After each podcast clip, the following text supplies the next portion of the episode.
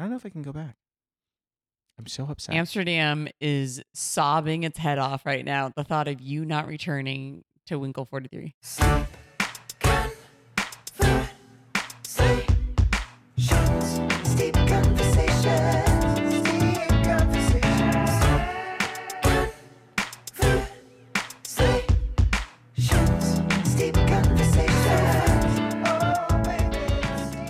I've been trying to go back and watch some. I actually I didn't even. Someone sent me some old clips of mine that they had from their phones from like early shows of mine, Mm. and it reminded me. I was like, oh, how do I get back to that new comic energy where I didn't care so much about overthinking it and like the business side of it where Yeah. where I've had managers feedback me to death and make me two in my head about how this could be portrayed or where this is going to take me and and yeah, I really think I need to take a step back somehow to like where where you weren't even thinking about your process. I once had a manager who I didn't end up signing with um, because of this conversation.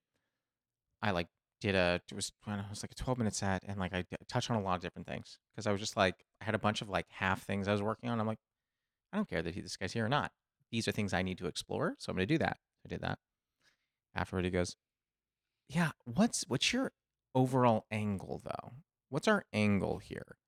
If I'm going to market you, I want to understand like you're kind of all over the map. So I don't really know what your angle is. I said, Cuz you're a person. I was like, my my angle is that these are things that interest me and these are things I want to talk about, and they all are through the lens of who I am. And he Yeah. goes, Sure, but how do I market that? I'm like, Wait, so so I don't know. I don't really care how you market that. That's your your situation, but like that's not what I want to do. He goes, If you could just streamline it a little bit, I go, I can't. It wasn't I can't, it was I won't. so reassuring to hear you say that as a comedian that I think is funny, that is working, that I respect his personal life and balance and every at least from what I can see of it. And Listen, I'm gonna I take know, it. I know it's an, only an impression because I haven't like hung out with you a lot. And but, you're welcome to. Sorry, Oh, I to I fuck no! I don't want to hang out I'm with you. I'm trying to standing say my this from, ground. from a distance, which is the closest I want to get to you. Um. I, you're right. For it's refreshing to hear that because it is hard to take that stand and be like, no, I can be a player here in the long run who does the work I want to do and not have to cater to uh, the demands of can I squeeze you into a five minute late night set, which you still could. You have that stuff that you can do it, but We also not doing it on their timetable. we all have a five minute set, and we can all make it coherent, and it would be lovely. But like, I am out here trying to build. Well, okay, I have more to say on that. Before I keep going, I Yep. should introduce the tea that we're drinking because I haven't done that yet. Is my tongue Um, blue yet? Is your oh my god, your tongue is a little blue. I'm not Is it a little bit? It's a little bit, yeah. Um, the tea that we were drinking is Rishi's butterfly pea flower tea. Um, it is phenomenal. It turns your water blue, and I think that's worth the tea. It's a Tide. Pod. It's definitely a Tide yeah, Pod. yeah. I listen. I've poisoned Maxi, and we're just drinking detergent. Um, it colors your water blue. It is a, a wonderful herbal tea, a tisane to be technical. It's great, and uh, you do it at 190 because it's a flower. You do it at 190. You do it for five minutes. You'll get a kick out of it. Honestly, I get a little bit of like corn and barley kind of aftertaste. I don't know why, but I like it. Yeah. Oh, it does t- kind of have that boricha taste. Yeah. Right, because pea flour. Yeah. I don't know. I don't know, but I like it. Me too. I recently, for folks listening at home, so I I I've seen you before in LA and o- always thought you were, and you were also, by the way, the first time we met, incredibly nice. So like I've always liked you, um, and I always thought you were funny. But th- but I actually got the chance to see you very recently. Uh, we were both in Amsterdam, and I saw you perform there. And she's wearing the shirt. For those that are for those that are listening, just know she's Oh, wearing the shirt. No, listen, a lot of people watch this on YouTube. So uh, for those that are watching, She just it. flashed it. Yeah, Watch it on YouTube. She flashed the shirt, not Yep. not other stuff, just the shirt. Um, but I got to see you. What you do really well that I refuse to do is you have an economy of words. You are not going on wacky tangents. You are not playing fast and loose with your verbiage. You are, this is my joke. This is deliberate setup. This is deliberate punchline. And you, this is not telling you something you don't already know. people reacted very well to you. People loved it. I loved it. I turned to Jess and was like, really wish I weren't following that. It's not kind of it's not what I wanted. I think I even messaged that to you. I go, not what I wanted to follow. Um, but but you know, I mean, it was fine. But I was just like, I, I legitimately right before I went I was like, oh, oh, that's a bummer. Okay, That's gotta sweet gotta of you. focus here. Uh, but you have a really good economy of words. So as far as like tightness goes, I feel like you have it. I am someone who I've not written any of my jokes down ever. So like all the jokes are just in my head, and I play fast and loose with wording. The the wording will lock you up though. I'm I'm still exploring the process. I'm trying to find something that I can keep organized the more material I make and Yeah. then want to update it. Like it is drowning me in notes and and remembering it and then wondering what's funny at all. So like the I thank you for the economy of words because in comedy theory that sounds like it's a good thing, but Yeah. sometimes it's just me trying to remember what was funny about this line to begin with. That is so interesting. Are you good at judging how good your bits are against each other? So when you need the fire material, you're like, bump that, go straight to that. decently i will say that in my opinion and this is just me i try to open with something that is not just a joke Mm-hmm. i want to open with something that conveys something about me that helps an audience go oh okay that's what he's about oh cool whatever it is this is who i am hi if you like that joke you're gonna love the next however long if you're like this guy sucks, you know right off the bat, tune out, take your phone out. Like, Yep. I'm not for you. So that's what I try and do with openers. So I'm very good at as far as that goes, figuring out what what what is a good way to introduce myself to people where they know quickly I'm on board or I'm not on board. Mm-hmm. Do you not do that? I always get up and try to comment on something in the room just to establish my voice and my grounding. Okay. But it makes a difference to me whether I'm hosting or doing a spot. I do a lot of hosting around town and I do. I love hosting. I enjoy it, but it feels like a different game. Like I feel like I have to approach it differently because the times that then I get inserted into the lineup as a regular comic, I feel like the audience treats you a little bit differently. You can walk on with a little bit more bravado of like, you should know who I am. Absolutely. Yeah, I The- think they give you more credit. The one thing I like about opening and hosting, there's no pressure. No pressure. You can do anything. Yeah. And I love talking to audience members all the time. I've done it from the minute I started. I love it. So I, because I used to be in a band and I would talk to people in the audience when I played music. So as far as this goes, I'm like, easy. So I'll literally go hosting, just be like, I literally just look at somebody like, what's good? What are you up to? Yeah, totally comfortable. Yeah, where are you at? When did you transition out of the band? Um, or why? yeah, Better well, question. Listen, we all were doing too much drug. No, I'm just kidding. Uh, it's just like a behind the music.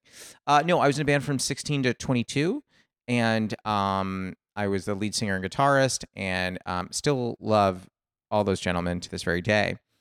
Uh, I discovered I liked the banter between the songs more than I enjoyed the songs Wow. and just got to a place where we had run out of money. We couldn't. We were. We had started to work on a uh, on a second album that just like couldn't find a producer that we landed with that really worked, and we didn't have the money to afford the studio time if we didn't have label involvement, and we were all just like. And then our drummer was like, "Listen, I I got a job at IBM. I, I think I'm gonna take it." And I was like, "You should." yeah. and then I and then eventually like I got uh offered a job that I wasn't going to take in Minneapolis because I lived I'm a New Yorker and I was like well and I know then, from your phone number. Oh yeah true um and I was like literally getting to a place where I was like I'm not I'm just going to tell them no and then like the band dissolved uh and I found out that my girlfriend at the time w- was um investigating her other opportunities with a different gentleman that you were going to say something different, but that's also still bad. yeah, no, it wasn't great. And um wasn't a huge fan of his. And uh and I was just like, okay, and I got trashed that night. Like literally went up to the bar. We were at a happy hour, went up to the bar and ordered four shots of tequila because they were being paid for by this company. I don't remember who it was. None of us worked there. We just knew someone who knew someone. Bought four shots. And my buddy, who is my bassist in the band, goes, dude, I told you I'm not doing tequila shots with you. He's like, you're gonna have to find someone else to do the other two. And I go, no, these are all for me. And he goes, he just looks at me, and goes, okay, what happened? Clearly something happened. Yeah. And I told him, he goes, Yeah, I'll do another. I'll do four. Yeah. I'll also do four. I'm gonna do I'm them with him. in it with you. I'm doing 'em. That's a good friend. He's the best. Yeah. So I ended up getting super hammered, and the next day, super hungover at like midday, I just called General Mills and was like, you know, if the offer's on the table, I'm taking it. And they were like, okay.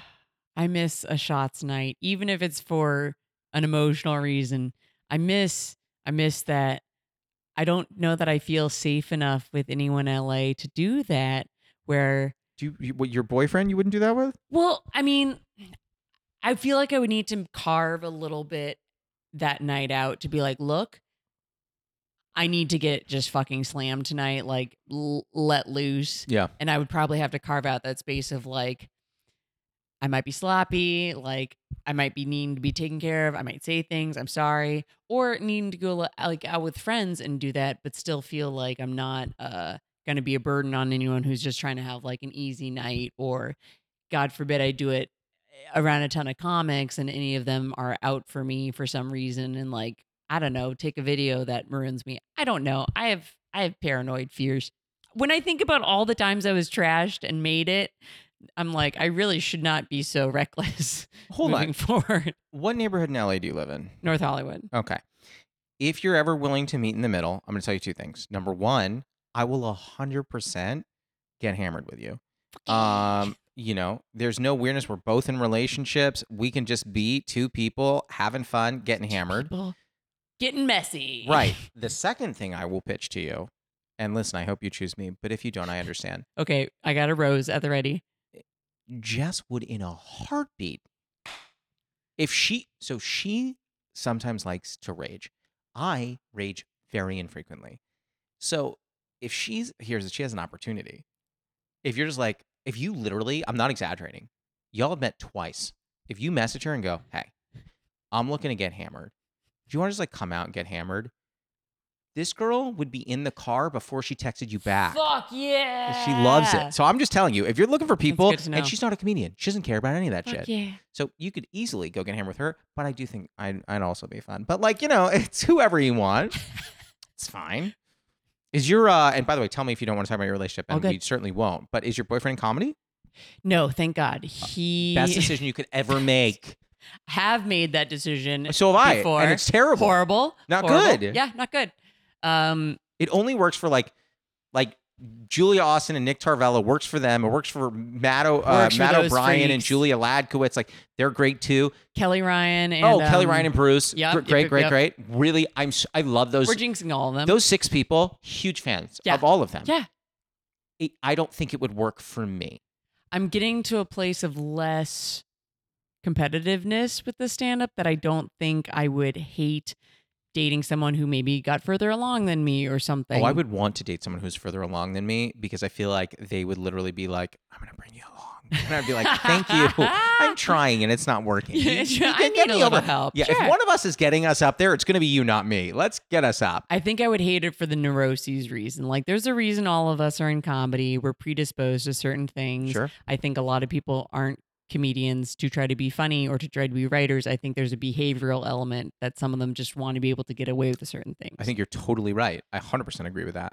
So I think that's where dating a comedian comes into contact with that person where you're like, oh, you just wanted the cloak of a comedian to excuse some of the stuff you do. Yeah, I, I completely agree. Um, it is really funny. So uh, you probably know this. Like, I'm I'm a clean comic, and people go. People are always like, "Oh, makes your, like your humor just doesn't skew that way." And I'm like, "No, it a hundred percent skews that way. I'm filthy off stage. It is so hard to be a clean comic. Who is saying that? Uh, wh- yeah, I've had multiple people say that, and I Comics or civilians? go both. wow. And I just go, I go, no, no, I make a choice to do that. And they go, why? And I'm like, I don't want to memorize two sets of jokes. I don't want to memorize two versions of my own jokes. I don't want to do any of that. I want to create as little work as possible for me. Now, being a clean comic is for me personally hard. I would love to just get up and, you know, tell inappropriate shit up there. It would be a blast. But like, I don't have to change my set if Jess's parents are going to be in there. I don't have to change my set if someone's looking for a late night spot. I don't have to change my set if if I'm doing a family friendly room. Any of the paying shows are more likely to be I- cruise, corporate. Blah. I was going to say I've done multiple corporate shows and didn't have to do a thing different. Nice. I was like, cool. Yeah. You know? And but yeah, so I I I I think like I don't look for that. Like I want to say inappropriate stuff because I'm a comic. I'm using that cloak. I don't want that. I'm like I'm here to do a job. I love doing this, but I want it to be a career. So I'm gonna treat it like one. Yeah. And all these people are like, wonder what offensive thing I could say tonight. I'm like, why? Why do you do that? I coach uh like beginner level stand up students Amazing. and one of them recently wanted to work on new material and she's like I want this material to make people uncomfortable. And I I had Hmm. she was like I I had to be like that's going to be easy. So like do you want this to be something that people laugh at which is harder, it's going to take a lot more tooling or do you want to just set it out there for the shock value and you'll feel good about that if that's what you want. But I got to tell you it's pretty easy to make people sit there in silence. And what did she say? I'm not sure she has the the stage experience yet to understand or appreciate the difference. You know, when you went in and it was kind of like, or for me, my first year, I was deaf the entire time. I like could not have known whether or not people were laughing. I was just Oh, sure. tunneling through my stuff Sure. and thinking I was doing fucking great. Oh yeah. and just First year I was doing tell. it, I was like, should I be on TV? I think so. I would text friends after like writing one joke and be like, I think this is the basis of my first late night set. I love that. I Somewhere Drew that. Landry has that text. Are you so? Are you? Are you tight with him? I'm friends with him. I don't see him as much as I should, and that is a big thing on me. I feel that, that I way don't do about every comic I'm friends with. I know. I, I, feel that way about you. yeah. I know. had I had so much fun seeing you in Amsterdam, and then I was like, I see her. But I also it makes me look forward to shows in LA Of because course. it's like, oh, we get together and see each other in these shows. I'm kind of glad one result of the pandemic was that like instead of stacking shows and your status coming from being like, sorry, I got to get off to another show. Now I feel like we actually do, especially also being the independently run shows, and you're a little bit more um, beholden to whoever's running it because maybe it's their actual backyard or something. Absolutely. But I feel like we actually sit and hang and watch each other's sets now and like are having a good time with each other rather than dashing off. I so do you know Christy Bana? Yeah. So she reached out to me and she goes, It's like, hey, I have this show. Can you host? And I was like, Absolutely. And she was like, I'm so happy to hear that. And I go, I'm gonna be honest. I would have said yes anyway, but I've seen who you surround yourself with. And if that is any indicator of who you're booking, I'm gonna have a boatload of fun. So like, yeah. She's like, it's in Pasadena. I go, listen, I live in Venice and I'm still saying, let's go Awesome. like I because it, it's a like at this point in my life, if it's people I like, and by the way, the lineup is in fact people I like, but if it's like people you like, I'm like, yeah. Like I don't want to be the person who just like artificially hangs at places, but I definitely want to be the person who's like, like, you know, I mentioned, I think too, I mentioned Kazim earlier. I was talking about Kazim at some point this evening, and I literally just thought to myself, I'm like, I don't get to see him a lot. Yeah. I'm very excited to see him. and it's also okay though, or I have to tell myself it's okay to not have to manufacture because there's so many comedian friends we love to see. of course. We can't possibly set up a coffee date with all of them like in rotation to make sure we see them at least once a month. Like that's just not realistic. It's just a nice treat. I don't see people I I like love in like that I'm related to that Yes. often. Anywho, before we continue, I want to get to our first segment. Are you Great. ready? Yes. Okay, it's called the Newly Friend Game. It's like the Newlywed Game, but we're friends. Um, and what I want to do for you now, obviously, I adore you outside of this, but I feel like you know I, I want to joke as if we're in a movie. We'll always have Amsterdam. I'm going to ask you. Your question is going to be Amsterdam related. Okay. Okay. My question for you, and don't tell me the answer, write it down. And I'm going to see if I can guess your answer, is what is your favorite part about Amsterdam? It's not some what's your favorite physical location. What is your favorite thing about Amsterdam? Uh, flip your horn on one, two, three. Canal side cafes. I said the Ah. friendly culture just around like drinking, drugs, and being Ah. yourself. It does feel like a college campus there. I love it. I just like the fact that like if you say, "Hey, I I want to like okay, there was a gentleman who was at the show with us Mm-hmm. who was like uh who said to me, I said to some one of the local Amsterdam people that uh I wanted to do shrooms and they were like, "Cool, well, if you're looking for someone, I'll do shrooms with you." And I was like, this culture is so friendly Literally They're to literally take ju- the time in your day to do that. because that doesn't take five minutes. Um, and I'm just like, this is lovely. I didn't know how to write that idea, but like, That- it's like that. Like, it's like a supportive, like friendly energy. Oh, it is. But you say canal side cafes, which is a great answer. Thank you. They're Um, both great answers. I love the canal because they're both cafes. true. I love sitting down. Um, there was a cafe that it was not necessarily canal side; it was canal adjacent.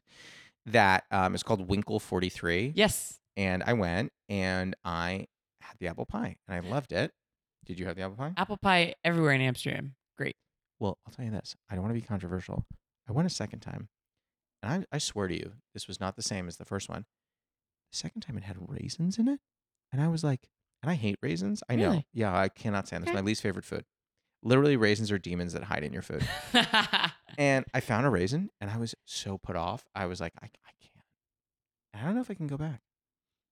I'm so upset. Amsterdam is sobbing its head off right now at the thought of you not returning to Winkel 43. I yeah, I'm sure they care all- so much. Um, I do want to go back just to hang it Boom again. Um, but like, yeah, I just the oh wow the raisins. Um, anywho, okay, same question for me. What is my favorite thing about Amsterdam? I don't know if you're gonna catch this, but I'm gonna. We'll see. I put a strong one and a baby two. How great would it be if I just wrote the Anne Frank house? Like, how great would that be? It's not the truth. Um, okay, flip your board on three. One, two, three. Oh, okay. Those are that's okay. Well, oh, really wow. good guess. So, so Maxi wrote museums, and then in little writing wrote coffee.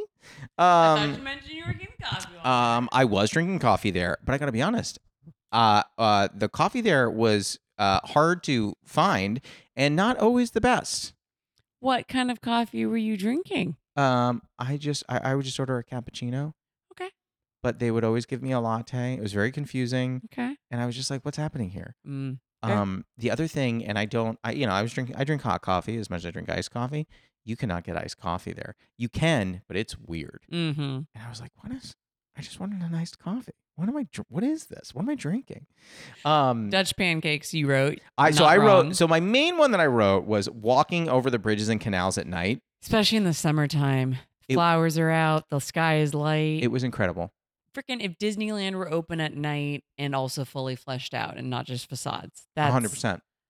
That's perfectly put. That is correct. That is correct. I believe that. And then in parentheses, I wrote Dutch pancakes because I love the Dutch pancakes. They were very good. So good. And also each place has them a little bit different. I agree. Which is nice to see what they do with them. we went to, and I know I talked to you about this because we messaged about it.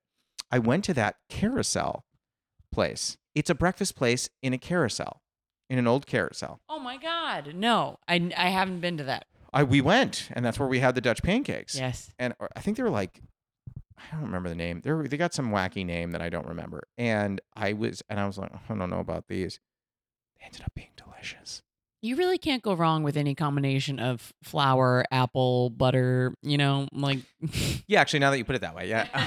I, I literally all you said were ingredients, and I was like, whatever that is, I'd eat it. I was like, that sounds great.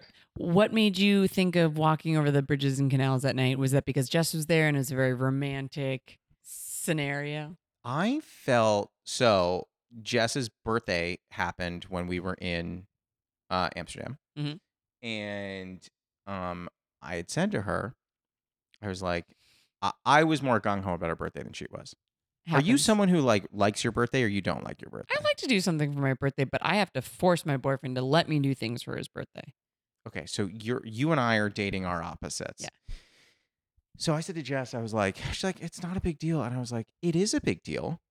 It was the day you were born, and that means a lot to me. So we're doing something, Yeah. and you don't have a say. Enjoy it. And she goes, I said, what do you want? She goes, I don't know. And I was like, well, think of something. And she's like, like a like a dessert waffle.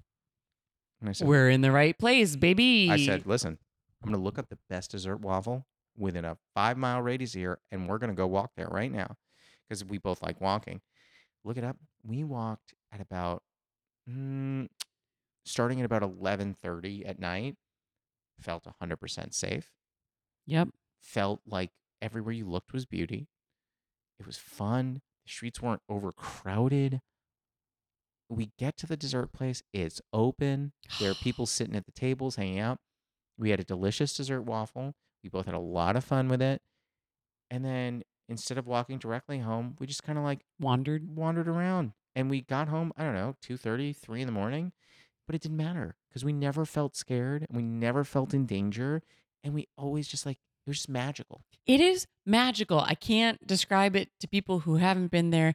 That yeah, I wear my when when I go, I look like such a dork because I purposely plan shoes that I can just walk, walk, walk, walk, Mm. walk in.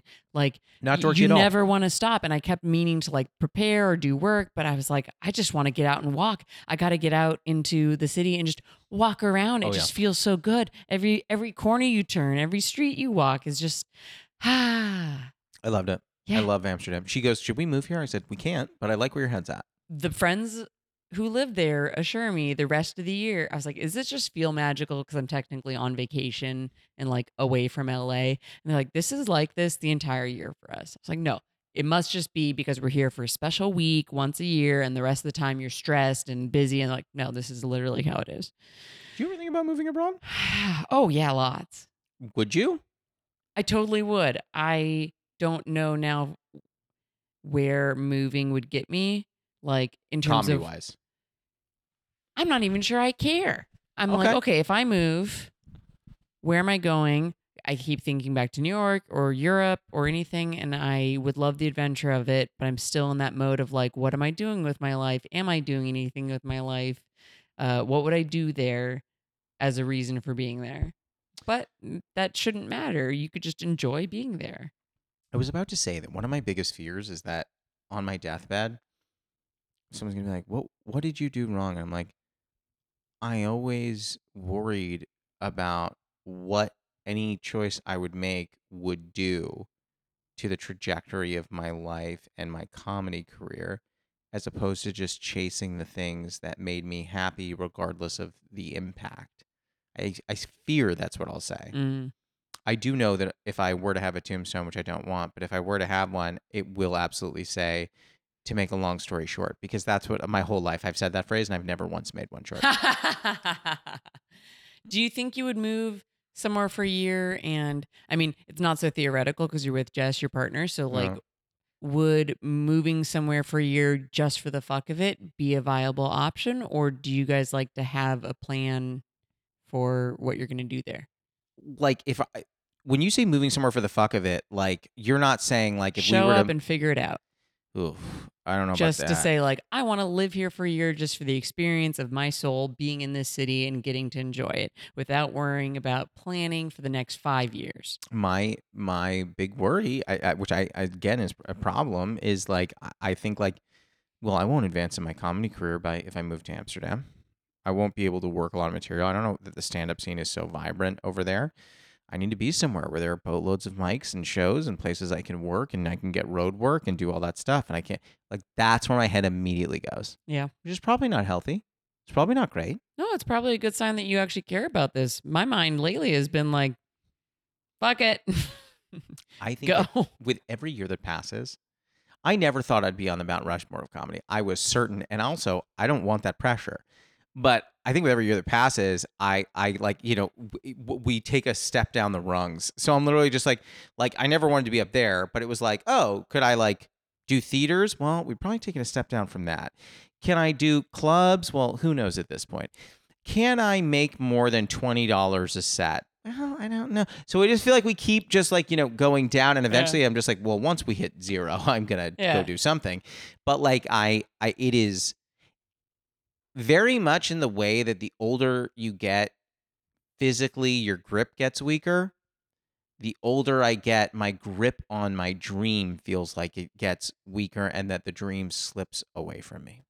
Do you, th- I hear that because I'm grappling with it now of like, how much do I care about what were these quote unquote dreams versus Mm. Like the reality of living those dreams? They're not always dream moments. Correct. Yeah. And uh, I had a woman in my spin class. We were just talking about it. She kept using the word moments, and it was so fitting because she was like, "Yeah, even people who are the most successful in this industry, or acting, or any part of the entertainment industry, their best moments come amidst so many long slogs of work and struggle and unhappiness that it's like." are those brief moments worth it? They're not even guaranteed. No. Yeah, so sometimes it seems like would something less exciting but on average more consistent bring you more happiness cumulatively? It's it's hard. There's no one to tell us. I wish someone would just be like, "You're gonna make it," or even better, "You're never gonna make it." And I am someone who, with absolute certainty, can say it. I've seen them all, and you are not gonna make it. Yep. And then I could just be like, "Thank you," and walk away. I tell, I've told Jess all the time. So my day job is I work in sales, and I've told her that the answers you want in order of how you want them is yes, no, and then down at the very, very bottom, leagues below, is maybe. Maybe is the worst answer in the world because yes and no are definitive. yes. Maybe is not. And I said to Jess, comedy is not a meritocracy. Comedy is a series of entropic events that may swing your way and may not. And just because you work the hardest doesn't mean it will swing your way. Mm-hmm. And you could do fuck all and it could swing your way. The problem with all that is that you are living in in a in a consistent eternal maybe. And it is the worst place. Yes. There's just no winning. There's no winning in maybe. I love getting together with comics. Like we're the best support group for each other because Yeah, we're the yeah, only yeah. ones who get it without being like, "Oh, wow, you get to be on a stage speaking your truth." It's like, but there's a mean- cost. I said to someone the other day, uh, they were like, "Why do you? Why was pursuing comedy so important to you?" And I said, "Whatever higher power one subscribes to, and you know, eh, I, I'm agnostic, so I ge- eh, it is me openly admitting I have no clue what the right answer is. I always tell people, I'm like, I am not so cocky as to believe that I have the answers to what controls this world, but I'm intelligent enough to not believe the people who say that they know. That's my that's all I that's as far as I can go religiously. However, regardless of what power one subscribes to, I believe that we are all here for some reason. And for me, I think that the the value of being able to bring joy to someone and bring someone laughs even if they're ephemeral, bring someone laughs Maybe they're having a hard week. Maybe they lost someone they love. Maybe they got fired from a job. Maybe they just got the wrong coffee in the morning and it ruined their whole day. Whatever it is, the value of being able to make that person laugh and give them relief from that, whatever it is, for the briefest period of time, is so much more important to me than anything else I've ever been able to do. And that is why I want to do that. Because I think that has more value than anything I can provide on this earth. I'm not super athletic. I'm fine at my day job, but I don't Mhm. think that's changing the world. I'm a decent cook, but not good enough that I can really make anyone blow their mind. But like, this is one thing I know how to do. Yeah. And that's why I want to do it. And that is like the greatest motivator and the biggest, uh, uh, uh, the biggest thing that could keep me uh, failing at this for a long period of time. Nice. I like that. I don't know. No, Where- I where are like a service based approach to it. well, it's, no, I want to be of service to the world. And part of my problem with first being an actor and then being a comedian is Yeah. like, if I don't do well enough at this, then I'm not even justifying to me what was the flimsy justification of like give people relief with entertainment to watch. Mm. And it was like, at least that feels like giving something to the world. But there are times where I go, the world doesn't need my voice or the world doesn't need specific me specifically in stand up. Stand up wouldn't care if I walked away. And so, you know, you go through those highs and lows and you can find evidence for both ways depending on what you want to convince yourself of. And then I have Absolutely. days where I like write down that someone said someone something nice to me after the set that made me think, oh no, this isn't for nothing. It's not an accident. Uh, not everyone could make those people laugh. Like this is a skill that you've built up. Like But that is true. Like, I can't stress enough, and this is going to sound weird to anyone who's not a comic, but will make so much sense to people that are. Yeah this is really the comics podcast. I know. I don't know and we your other can I tell you, conversations. we don't usually have these kinds of conversations. But this is exactly what I was hoping to like pick your brain about anyway. So Yeah. perfect. yeah, I will say, and, and again, I think you'll really get this. I often hate watching stand up. Yeah, right? It's terrible. It's the worst. Hate it. and oftentimes i on a bill with other people. And if they're not my friends, I'm like, oh, Yeah. can't wait. This is great. When you went up before me and I watched your set in its entirety, Which is very nice of you. I genuinely was like, that was a lot of fun. Aw. That was very funny. And it was, and I say this is a major compliment because not a lot of people say it was very punchline heavy.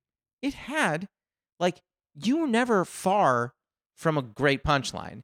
And I was like, this is great. So understood that, like, you are like in in in the framework of what you just said about your cataloging, catalog the fact that I don't like watching stand up. And I really enjoyed watching you. Jess doesn't like watching a lot of stand up and she enjoyed watching you. So, regardless of anyone else in that room, who, by the way, everybody loved you, but regardless of that room, that was 130 people sold out. Two people for sure who don't like it loved what you did. Josh, I'm going to dine out on that for my mental health for six months at least. Good. And thank you for being generous with your compliments because you do know how I mean many it. comedians feel like they have to not like somehow somehow supporting other comics is gonna make them feel like more. You know exactly I know, what and I I'm talking about. it. Yeah, the people. This is why I was so excited to be here. Yeah. the comics who can also be fucking people. That's who I want to be around. This is not an hour of bits. Um, no, I don't do that. Not that you, you know, it's lovely and it's it's got its place. That's not why I want to. I literally like the the point of this podcast is having people I admire over for a cup of tea. That's the whole thing. That's the whole thing. Yeah, and your and your tongue is blue, and that's probably as good a time as any to take us to the lightning round. Are you ready? I'm ready. This is five fast questions. They do not at all have to be fast answers. Honestly, live in it for as long as you want. Um, these are just the five questions we end every episode with. Awesome. Uh, question one What is a favorite ritual of yours? So mine is brewing tea. It really brings me a lot of joy. What's a ritual that you do that you like? I really love getting a workout in. That's great. It ritual. feels like using my body because like I take it for granted so much and and yeah, like forgetting what a big part of us it is to take care of. And then just the doing of it, I get to zone out, not think, be purely my body and just be a brute and like feel like I did something right that day that took no thought. What is like? Do you have a workout of choice? Like, for example, I know some people love running, some people like cycling. Mhm. lifting weights, whatever. Is there a particular workout for you? I'm sure you do all of them, but is there one that you do where you just go, "This is I look forward to this one." I can only do this when I'm like home in Seattle or somewhere with beautiful, cool weather and trails, but I do love a run. Okay. I hate it here in LA. It's pavement, it's smog, it's Hard on the heat. pavement's really hard on the knees. It is. Um, but when I'm like home on soft trail dirt and you know there's trees and it smells beautiful and I can just zone out and Yeah. like be in nature, um, that feels so therapeutic. That's, It's- I, that's, a, that's a great answer. S- floating. Question two: What is a running bit you have with a friend or partner that makes you laugh?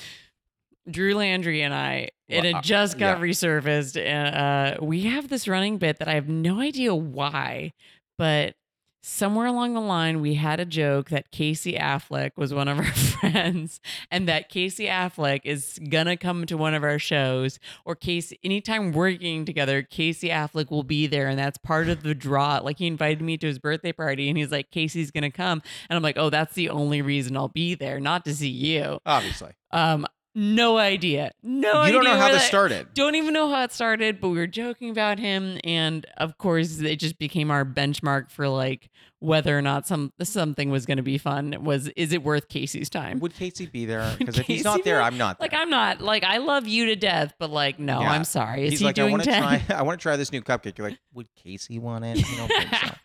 Um, that's fantastic. Um, question three: Can you do an impression of one or both of your parents? And the worse the impression, the better. Don't try to be accurate. We don't care about any of that. I just remember my mom storming around being like, Jesus fucking fucking fuck fuck Jesus fucking god fucking damn it shit. as a kid, and now being like, was she Tourette's? I legitimately already love your mother. Like I, I, I can I tell you something? I feel what you just did most days. I don't say it all out loud, but God, if I don't feel it, full throttle, full throttle, not a bit of filter. Uh, you know what though? I will say that my parents both started cursing around me at a very young age. I remember once I was in the car. I was probably 6 Mhm. maybe. And my dad, I don't remember what he said, but he was like, blah blah blah, you know, and it fucking sucks. And I said to my dad, I go, hey, can I ask you a question? And he goes, yeah. And I go, how do I know when I'm allowed to curse in front of you? Because you just cursed in front of me. And my dad goes, Well, I cursed in front of you because I felt like you were mature enough to hear that and understand that the the way I used it was within the context of what we were talking about. I don't just say that word all the time. I don't say it at anybody. He goes, but I said it in the context of what we're talking about. Now I'm young, so I don't fully understand this. And he goes, So I'll tell you this. If you're around me and just me, and whatever you're saying needs that, you can use it. And I said, Really? And he goes, I want you to also remember every time you think it needs it, very unlikely that it does. But you'll know if there's a moment that really needs it, you can say it. Did you just crack him up the next time you did it? I said it probably uh, later that night. Uh, I don't remember what was happening, but it was something along the lines of like, like my mom was like, "All right, you two, like you know, blah blah blah, like clean up the table, like you know, me and your sister are gonna do this." And I look at my dad and I was like, "This fucking sucks." like, you know, Were you just biding your time the entire day? Like, when's the right moment? I never stopped thinking about it. Exactly, I was I on it. bet. I'm literally there with like notes. I'm like, okay, this could be. I don't know. Love that. Let me Mm. workshop it. Like I'm. I was ready. Um, but yeah. That is some real slick parenting of your dad. Um, question four: Have you ever experienced imposter syndrome? And if so, is there a particular moment that sticks out to you? Uh, this is kind of a fluff example, but um, the beginning of the pandemic, someone reached, someone was um reached out. They were starting an athletic clothing company, and they had personal trainers doing Zoom workouts to help promote the clothing. And I kind of said to myself, "Fuck it, I could do that." And they reached out about my rate, and uh, I I'm not a person. I'm not a certified personal trainer or anything, and I hadn't taught on Zoom of all things. And I, but in my head, I was like, I can put together a workout and lead a workout. And so, you know, I I set a healthy rate because I wanted to. Yeah, I I was like, did I quote too much for me to deliver on? And like, was that okay of me to do? And my boyfriend made me definitely get freaked out because the day was coming of me putting on this class. And I was like, I feel like I have the basics, but you know, I charged them a lot for it. And he's like, Well, then you better be able to deliver. And that I was like, Ah, I thought I was going to be able to deliver. But now that you said it out loud, You're making me doubt I'm myself. not sure that I can. And of course, the day of, there were so many Zoom things going wrong. The workout was fine. The people could not have cared. I promoted it well, like I would a stand up show. So a ton of my friends came and it, it accomplished what it was supposed to. And no one from the company had any complaints. But leading up to it, I was like, Am I okay to be leading this and like calling myself a Yes. trainer? Yes. I can't believe he said that.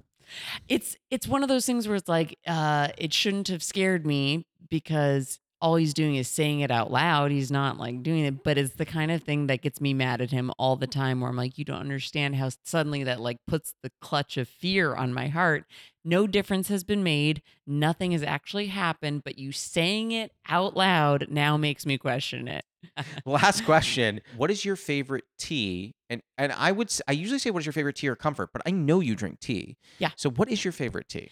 Um, I love a really good breakfast tea, whether Irish breakfast, English breakfast, whatever it is, with a little bit of milk. It's just Yeah. that perfect creamy flavor. Any particular kind of milk? Uh, alt milk or normal Usually milk? just a dairy milk. Lovely. Creamier the better. Um, I'm gonna recommend if you haven't had it, um, and I can send you a link. Um, Frere, which I'm probably mispronouncing, it's French, has a uh, wonderful Paris breakfast tea. It's one of my favorite teas in this whole wide world. Ooh. That Did was- you find it in France or how did you discover this? friend of mine was like, I mentioned that I like breakfast teas. Yeah. And he said, "Have you had this?" And I said, "No." He goes, Paris "It's going to be one of the best teas you've ever had," and Mm. he was not wrong. Mm. To this day, I could make that my weekend tea for sure. You're gonna love it. And if I don't get a text if you end up making it, being like, Mhm. "This is great," I will be upset. Good. Good. Good. Um, that's a podcast. How do you feel? I love it. Well, thank you for coming. You're the best, and you're always welcome back. Thank you If for talking to me. That was Maxi Witrak. You can follow her at Mad Maxie with two D's on Instagram and at Maxi Witrak on YouTube. Steep Conversations is produced and edited by Elliot GB. Our associate editor is Martin Alvarez. Our theme song and additional music are by Oliver Hymack. Our cover art was done by Neil Fraser with photography by Matt Mazisco.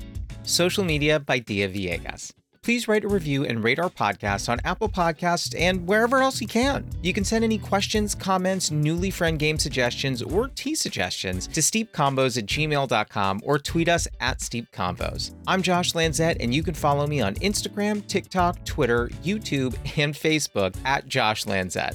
We'll be back next week, so until then, happy steeping. I've never baked or cooked well, and when I started cooking dinners for my boyfriend, it was definitely an act of love. Do you make a lot of fish or meat? Mostly fish. He's pescatarian. As am I. Mm. Love him. What's his name? You guys should get together. I was gonna say, why aren't we friends? His name's David. and it's a, such a solid Nice name. Jewish name. Such a solid name. It's not Jewish, but he could be for you. Now, listen, I don't need him to be. Um,